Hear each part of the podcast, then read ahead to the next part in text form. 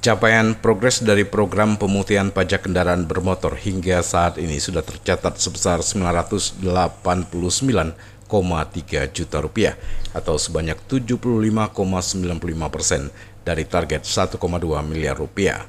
Hal ini disampaikan Kepala Badan Pendapatan Daerah Provinsi Riau, Herman, kepada wartawan Senin pagi di kantor Gubernur Riau. Menurut Herman, progres ini diyakini akan terus bertambah hingga tanggal 9 November nanti akhir dari program pemulihan pemutihan PKB.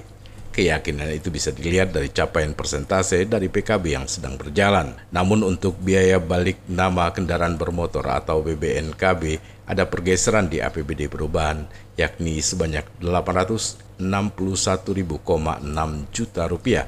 Perubahan angka ini setelah mendapatkan data real dari Gakindo. Meski begitu, Herman menyatakan target yang sudah dicapai dari angka yang disesuaikan itu, ia rasa sudah cukup tinggi, yakni 697 juta lebih, atau bila dipersentasekan mencapai 80,90 persen.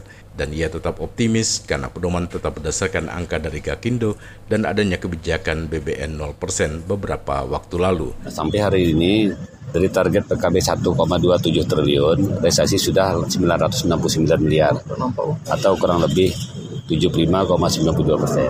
Apa ya? Sementara untuk biaya balik nama, biaya balik nama ini memang ada sedikit pergeseran kemarin dia nggak ada perubahan, tapi kita belum menyesuaikan lagi ya. Karena target murni kan target biaya balik nama itu ada 861 miliar.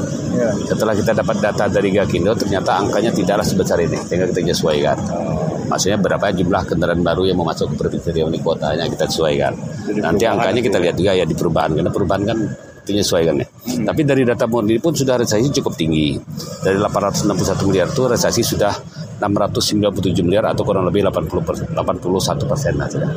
Dan ini kita tetap optimis, tapi karena pedoman kita tetap berdasarkan angka angka berdasarkan angka kuota yang dari Gaikindo tentu itu pedoman kita karena dari total biaya balik nama ini 95 persen itu berasal dari BBN 1 kendaraan baru oh, karena memang di sini kan ada kebijakan masalah PPNBM 0% ini. Sehingga memang ini masyarakat apalagi ditambah kalau kita lihat hari ini harga sawit cukup tinggi ini berpengaruh juga terhadap uh, pembelian kendaraan-kendaraan ini terutama untuk angkut-angkutannya. Dan kita tetap optimis insya Allah lebih 100%. Prima Ermat, Tim Liputan Barabas melaporkan.